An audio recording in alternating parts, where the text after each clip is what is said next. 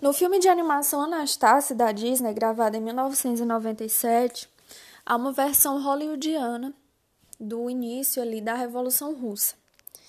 Inicialmente é apresentada a, um pouco da história do Rasputin, que é uma espécie de mago que cuidava da saúde do herdeiro do trono, Alexei. No filme da Disney, tudo que acontece é por causa de uma maldição, de uma coisa maldosa que o Rasputin fez.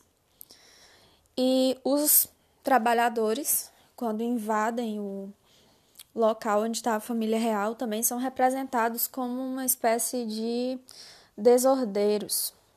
Né? A gente sabe que os Estados Unidos, um país capitalista, desde sempre condenou né, essa experiência é, que aconteceu na Rússia. Então, a gente pode perceber no filme é, esse início que mistura fantasia e realidade, e no desenrolar do filme, há a procura pela princesa Anastácia. No filme, ela sobrevive, porém, na vida real, o final não foi tão feliz quanto no filme. Na vida real, Anastácia realmente havia sido assassinada.